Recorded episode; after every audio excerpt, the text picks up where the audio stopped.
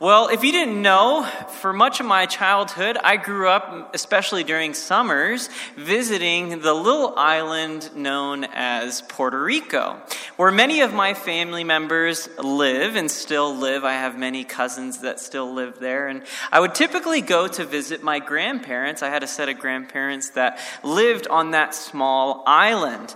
And I remember every now and then my parents would come on that trip to Puerto Rico, and sometimes they would just send my sister and I alone, and what different times that we live in that my parents would send a 9 and 12 year old off on an international flight to a different country by themselves.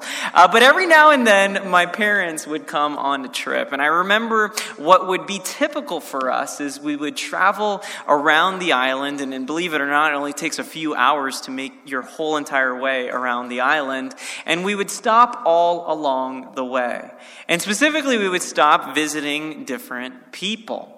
Well, I remember one particular day we were visiting a number of people. And if you don't know anything about Hispanic people, is they have three different phases of saying goodbye. They start by saying goodbye in the home. Then they start by saying, then they say goodbye again in the driveway. Then they say goodbye a third time while they're in the car. And it's a very long experience to say goodbye. And growing up as a little American kid in a situation like this, my sister and I typically just look at each other and say, For the love of God, we've already said bye 30 times. Let's just go.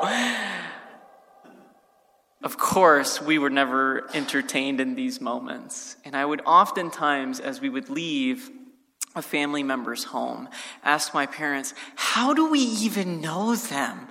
And my dad would say, Oh, they were my third cousin. Why are we visiting third cousins? Is what I would think to myself. Uh, but one thing, regardless of uh, visiting those family members, I appreciate is, at least within my own family's life, the desire and the value of community. Community is a very important thing, and I think in this day and age, in some ways, we have lost its value in our lives. Specifically among younger people that form communities not through the relationships that we have face to face or even within our own church, but rather the community, the false sense of community that is now developed through social media or other online platforms. But really, what I want to take time today to discuss is the power of community and why community and the word connect is one of our discipleship values that you can see up here on the screen. Because I believe that connecting is so important for the health and the heartbeat of our church. And in some ways, this whole entire topic of connect could really have fit, fit well with our series that we just finished on questions for God and asking the question, do I need to go to church to be a Christian? Because you see, many people believe that faith, at least Christian faith, is a private experience. That we don't need to necessarily be connected and in communities with others in order to have Christian faith. And in some ways, it might be true that your faith is a personal decision. But I would say to anybody listening today that God is calling his church to live in community. So, in order to do that, I'd like for us to crack open our Bibles to Romans chapter 12, which Lydia had read the scripture reading earlier today. And uh, I want us to look at this passage because I think it is so powerful as we think about community. And I think at this point already, we've already hit on Romans 12 a number of times. Uh, and I, I just believe that it's such a powerful chapter within the book of Romans that teaches us so much about discipleship. So if you would, read along with me quietly as I read aloud. Therefore, I urge you, brothers and sisters, in view of God's mercy, to offer your bodies as living sacrifice, holy and pleasing to God. This is your true and proper worship. That's what we talked about week one for this series. Do not conform to the patterns of this world, but be transformed by the renewing of your mind. Then you will be able to test and approve what God's will is, his good, pleasing, and perfect will. And now we'll put on the screen verse 3. For by the grace given me, I say to every one of you.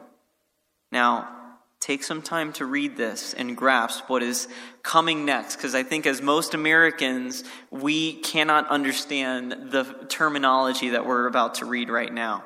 Do not think of yourself more highly than you ought but rather think of yourself with sober judgment in accordance with the faith God has distributed to each of you. That's a really, really difficult concept for us to grasp as Americans, is it not? That whole idea of not thinking of yourself more highly than you ought to. And that, in fact, we're to think of others more highly than ourselves. And that we need to think of ourselves with sober judgment. Why is Paul writing these words? If you didn't know, and I'll put this hopefully map on the screen for you, Paul wrote this letter to the Romans while he was staying in the town of Corinth. And the, the so Corinth is just down there on um, just just by by the gulf right there. And he was writing it to the people in Romans. So he was writing to them during that time in order to help encourage the church to better get along. Because you see there was this issue that was going on in the Roman church where Jews and Gentiles were battling it out with each other. Because the Gentiles weren't following the same Jewish customs, they were in some ways given a second status, if you will, within the church.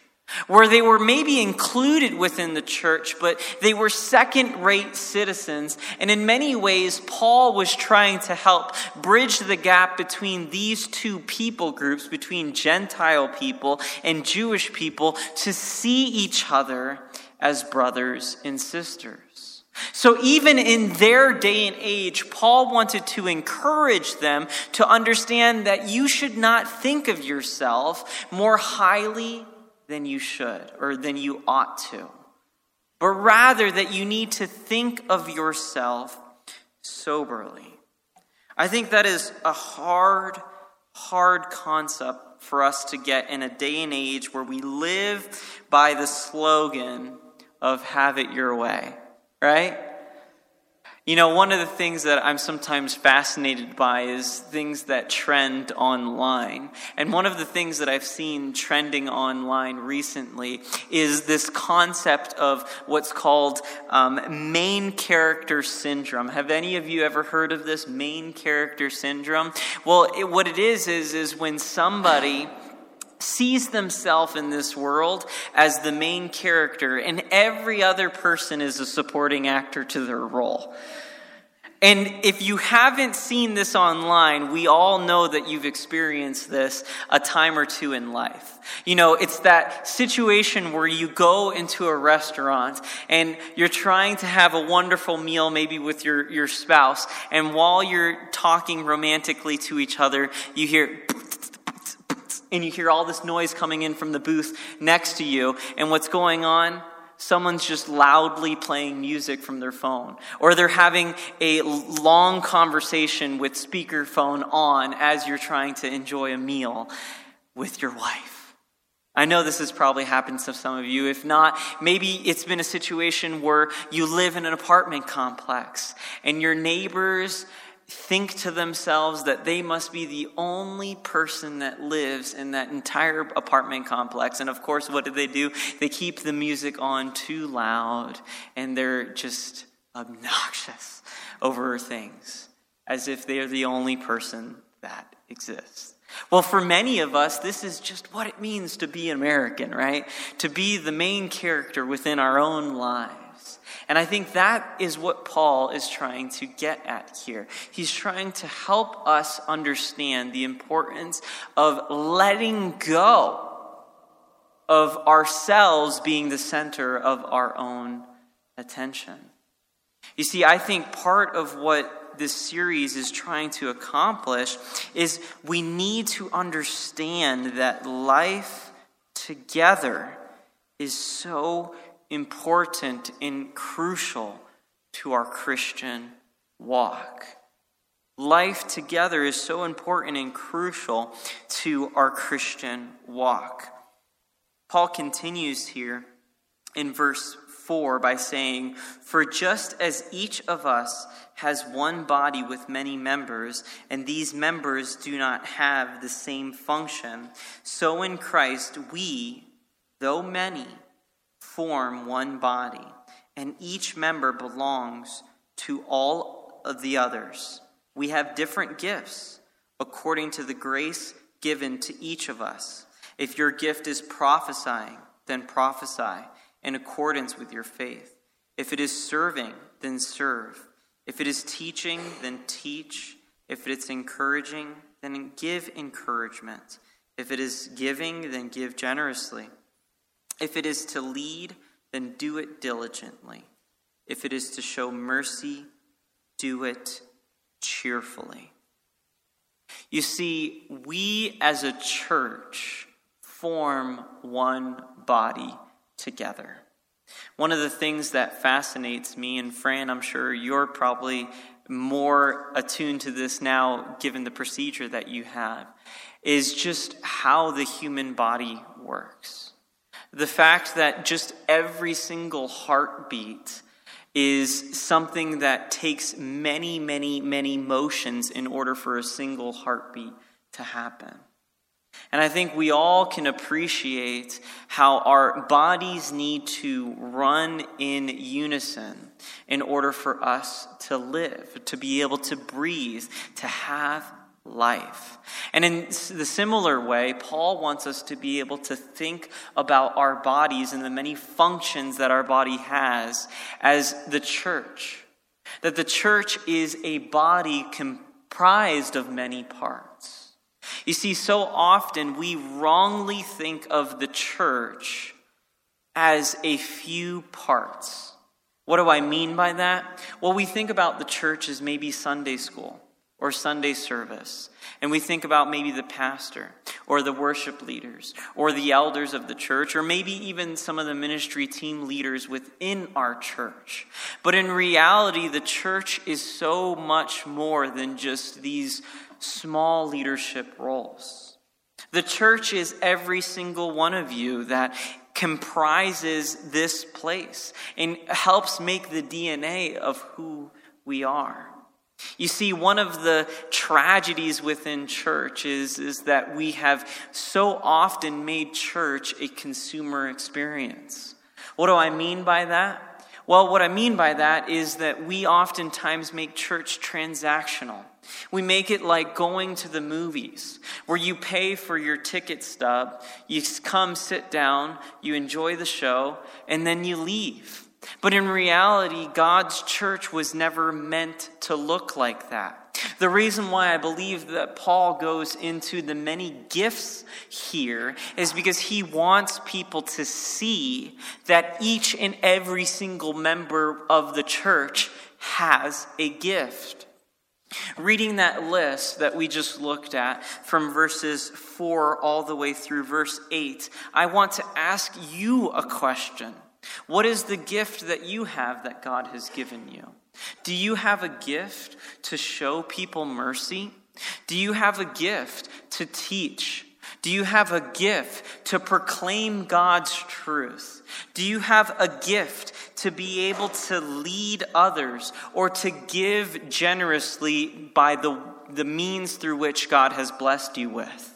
Whatever it is, God wants you to be able to use the gifts that you have within this body. Amen? You see, we are one body together. Now, there are some good things about that, but there's also some challenges too. Because here's the thing we all know that in order for us to have a good and healthy life, we need our whole body to be healthy, right? If we have strong lungs and strong muscles but a weak heart, are we healthy? In the same way, if we have a strong heart and a strong body but a weak mind, are we healthy? And you can, you can go on and on in illustrating the point here, but the, the, the point that I'm trying to make is, is that if you are not engaged within the community, then the community suffers. Because if you are a part of the body of this church and yet are withholding yourself from that community, then the whole body suffers. I have this strong belief that one of the beautiful things that the Lord tells us in Scripture, straight out of the book of Genesis, is that we are created in whose image? In the image of God. Which, if we take the logical next step in understanding that we are created in God's image, then it would be safe to say or to assume that each and every single one of us, at our best, represents who? The person of God. So that means that you, as an individual, whether man or woman, represent in many ways a slice and a picture of who God is when we are at our best. Which means that when we come together as people, we in many ways get to better see the image of who God is. You see, if all you get to see is Pastor Kevin or Lydia or Barb or one of the many other leaders that we have within this church, then you are seeing a very slim picture of who God is through us. But the more that we get to live in community with each other, the more that we get to interact in each other's lives and to see the gifts and the personalities on display, the better I believe that we get to view the personhood of God through his people. And I believe that that is one of the reasons why God uses his church to bring hope into this world. That we are to bring the message of Jesus Christ through the church to the world. Because I believe that God wants His church to be able to stand apart as His image onto the world of what it looks like to be a people of God. You know, one of the things that was immediately fractured when Adam and Eve sinned, if you think about it, was what? Community. Adam and Eve, when they were in the garden, they were in perfect community. Community with who? With each other, between Adam and Eve. God making Adam with a sense of need in his life for a woman, for a wife. And they were in community with each other, but they weren't just in community with each other, but they were in community with God. And when Adam and Eve sinned, they broke that community. And I believe that in many ways, many of the issues that we deal with, even up in, today, in today's day, is issues of community. See, I believe that community is so important to the heart of God because God Himself lives in community. Think about it. There's no other faith like our faith, where our belief in God is a belief in a Godhead and a God that lives in community within himself Father, Son, and Holy Spirit. You see, community is so important to God because God also lives in community with Father, Son, and Holy Spirit. And make no mistake that even Jesus desired to live in community. That even in the most difficult moments of his life, what would he do? For instance, when he went to the Garden of Gethsemane, what did Jesus do in that moment? He invited his community to come and pray with him, to bear those burdens with him. You see, church, we need each other. God made it that way. And if for any and if any one of you thinks that you can soldier along in life alone, then you're deceiving yourself. And you're not allowing the blessings of community to fully change and transform the way that you live. You see, I believe that we are to devote ourselves to one another. It's why we've taken the time as a church to develop this idea of connecting as a discipleship value here in this place because we believe that we need to devote ourselves to one another. It's why that is a part of the mission of what it now means to be at Peace Mennonite Community Church. That we are, as a church body, to care for each other. Because I believe that as a church, we have the opportunity as a community to pray for one another, to keep each other accountable, to learn from each other, to share in each other's victories, and also to share in each other's burdens to encourage each other, to correct each other, and to have good times with each other. Amen? Now, I want you to reconsider what it means to be a church. Not because I think that you've done this poorly, but because at times in life we need to be reminded of the things that God has not just called us away from, but what God has called us for. And I believe that God has called us to and for community. You see, I have a firm belief that each and every single one of you has been given a gift by God that needs to be shared with others. Amen. Don't hold on to that gift selfishly, but devote yourself to others in order to care for one another through the giving of that gift. You see, when you come into this place, you help our body, you help this church function. When you devote yourself to the people in this place, not just the building, you help the community that exists here. We need you here because through you, we get to be blessed by you.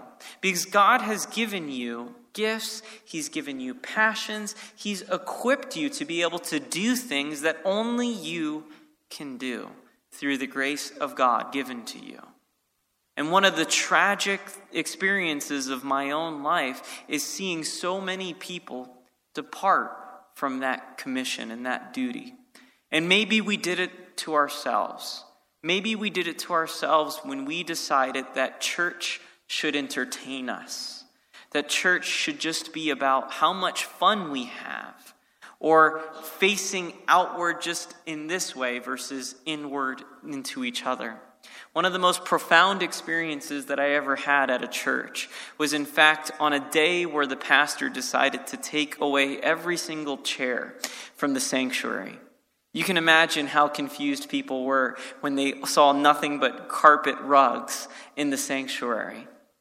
And he made the point that day that for that service, we were going to look at who was beside us versus just who was on the stage. And I think even though it's a wonderful thing that I have a job where I get to preach and communicate God's word, I think there's a lesson there that needs to be learned. That we need to look at those around us. Amen? That we need to see the lives of the people that are here. And I'm so proud that so many of you take that seriously. That you commit those in prayer that are in our church who are in need. I think fondly now of recent experiences of people just praying for Fran, or us trying to pray and uplift Hannah and Eli as they process some pain right now. But the truth is, is that all of us within this place need to be encouraged, not just in our lows, but also in our highs. God wants his church to be in community. There is not a single letter within the scriptures that was not intended to be read to a community of people. So know this community is good for you, but it is also healthy and essential for our discipleship journey. A part of the reason why we have on the screen this discipleship wheel showcasing all the different discipleship values that we have in this church. And Adam, if you don't mind putting that back up on the screen there, of this concept of worship and connecting and serving and giving, is because we strongly believe that if you want to not just be a Christian, but thrive within your faith, thrive within your discipleship journey, then that you need to be taking each one of those values to heart and exercising those values to the best of your ability. And I know that looks different for many of us. I know for some of us, we might have more time. We might be in a situation where we are retired, and maybe that affords us more time, but maybe we also don't have the young bones that people my age have. And maybe for other ones of us where we're running around trying to wrangle our kids as best as we can, it feels like we have the energy, though just barely with the little ones, but maybe we don't always have the time. Wherever you're at, I want to encourage you to allow these values to be a regular rhythm of your life. Your faith is more than a Sunday experience. Your faith is not just about what it can give to you, but it's also about how we can give to others in community. It's why I believe that Christ allows us, after we are saved, to continue to live on this earth, because he wants us to be able to reflect to others his glory through us. So I believe that those of you that take seriously these values will thrive in your faith. If you want to see yourself grow in life, instead of maybe just focusing inwardly on yourself, consider the community that God has given you. There are people here in this room who need you in their life who need to hear from you in their life, who need to experience the gifts that you have. Which is why next week we'll be talking more about what it means to serve, because we serve each other through the gifts that we have. I want to remind you of a quote uh, from Howard Hendricks. I've been quoting him a lot lately because I think what he has to say is just so punchy and good. When he was thinking about relationships and the need for community, he wrote these words Every disciple needs three types of relationships in his life. And I want you to look at this closely because I believe that this quote here is a good first way, first step or application as we've heard this message today. So he writes that every disciple needs three types of relationship in their life. He needs a Paul who can mentor him and challenge him. He needs a Barnabas who can come alongside and encourage him. And he needs a Timothy, someone that he can pour his life into. I want you to ask yourself this hard question Do you have any of those kinds of relationships in your life? Do you have a relationship where somebody's like a Paul? Someone's above you, mentoring you, pouring into you, helping challenge you, and consider new thoughts, and maybe even challenging some of the habits that you have? Do you have someone that's beside you? Someone that's just spurring you on as they're journeying in the same phase of life? Do you have somebody that in some ways is below you? Not below you in personhood or in forms of equality, but below you in that they are younger in their faith. Maybe they haven't figured out some of the hard lessons that you've already learned for yourself. I mean, if we are honest with ourselves, right? Don't we all wish that we could go back in time and teach that younger, sillier version of ourselves some of the lessons that we had to learn the hard way? I think about that even within my 30s right now. Boy, if I can grab that 25 year old version of myself and shake him a little bit and give him a couple of ideas, I wish I can do that. I'd also wish I could tell him to invest in Tesla and Amazon.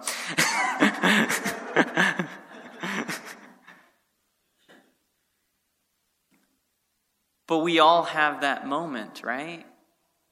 There are people that are younger in their faith that need to learn some of the lessons that you've already learned.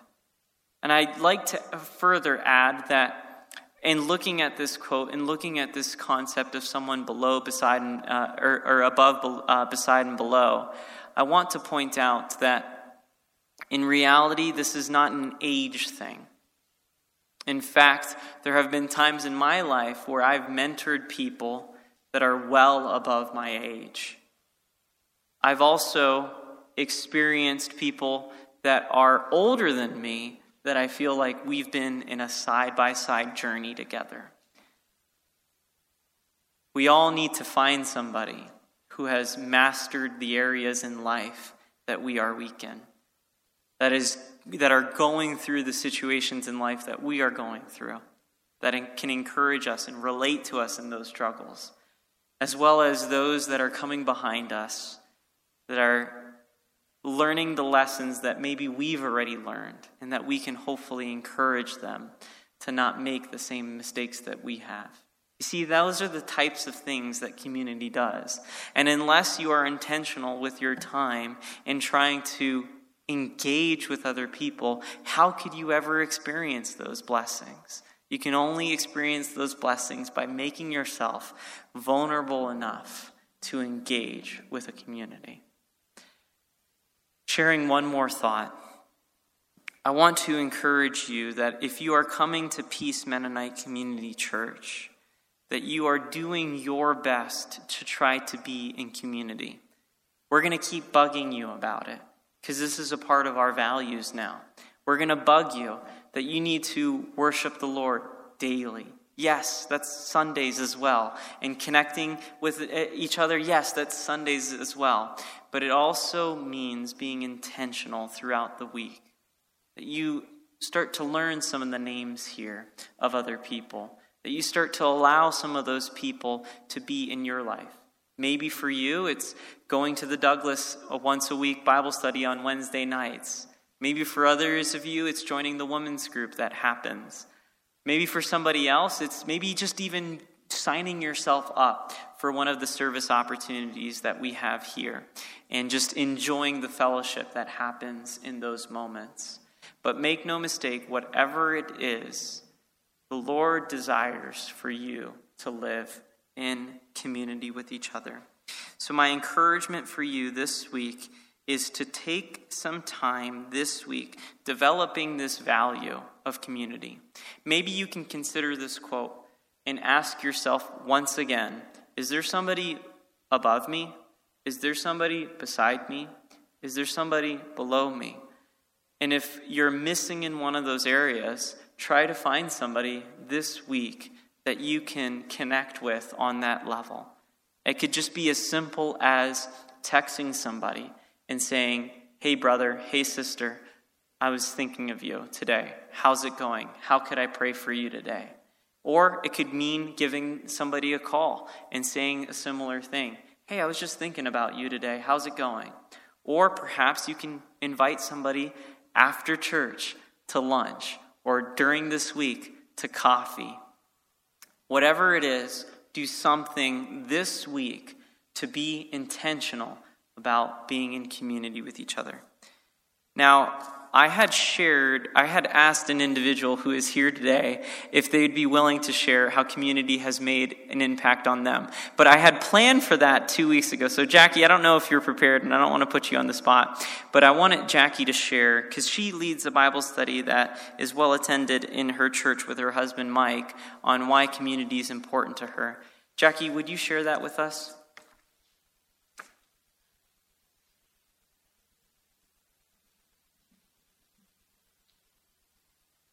Morning. Um, when Pastor Kevin asked me to share about our small group, um, and he, I, as he asked me, he asked me um, to share where that passion came from. Why, why do we think it's important? Mike and I think that it's important to have a small group. And I think that for both Mike and I, our first um, healthy, our first introduction to healthy community was here. Um, as a young couple with a small child, we were struggling in our marriage and we were um, newly saved. And we came here and you welcomed us into the church, not only into the church, but into your homes and lives. Your friendship and love showed us what it meant to live a godly life in sometimes not such a godly world. But then there came a time when we felt a need to um, move on to another church, and we did that. And it was a much larger church than this church, and the teaching was excellent. We were we were learning a lot more about our Bible, but we were struggling to fit in. And our new pastor told us, "Well, you just need to get plugged in." So we started manning the donut table and the welcome table and we went to teaching um, second grade. We team teached second grade together. We went to marriage seminars, teaching conferences. Um, we were there every time the door was open, but we still didn't feel connected. We didn't have that community that we had here. And um, so we go on that way for 10 years, and we're still struggling with, you know, we, we like what Pastor Ed is teaching us, but we just don't feel connected here.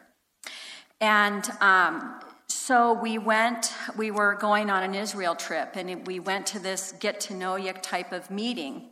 And we met a new couple who had just joined the church.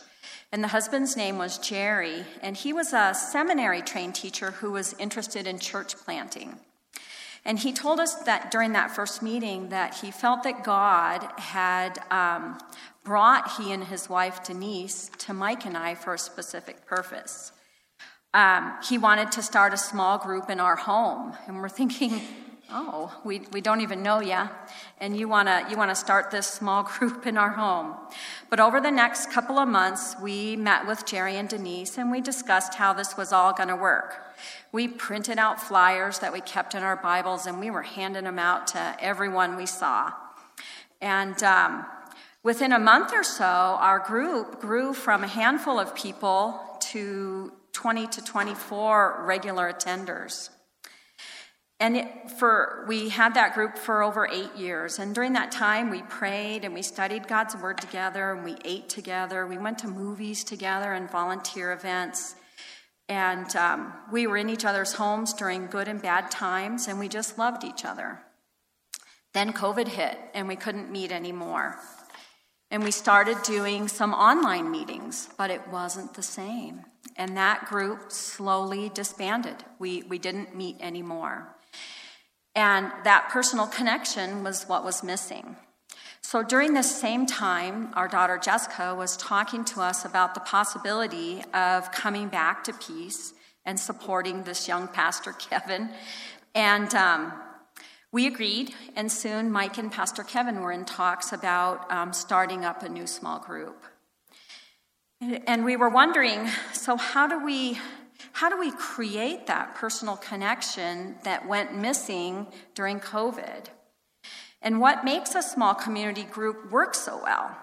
So, my, I have a friend, Carla, who was in the original group that was in our home, and she also, her and her husband wanted to come to this new group and we were talking about what um, what made that first group click. I mean, there were a lot of us meeting, and and it just really worked.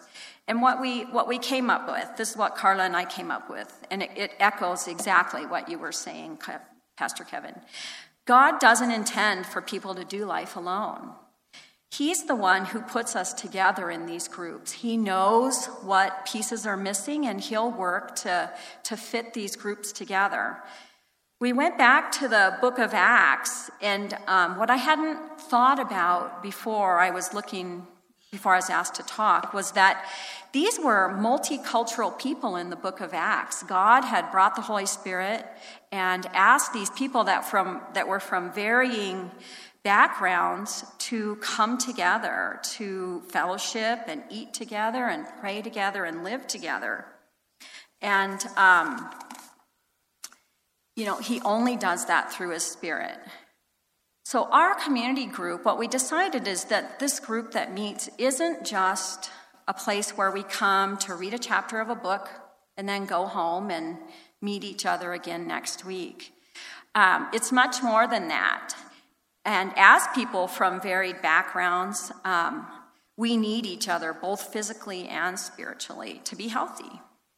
When we're together, we cur- encourage one another, we admonish one another, we confess our shortcomings and sins to one another, we forgive one another and accept one another, we help one another and build up each other and encourage one another, along with eating a lot of good food and laughing a lot. Meeting in a home allows us to more easily practice loving each other in this way.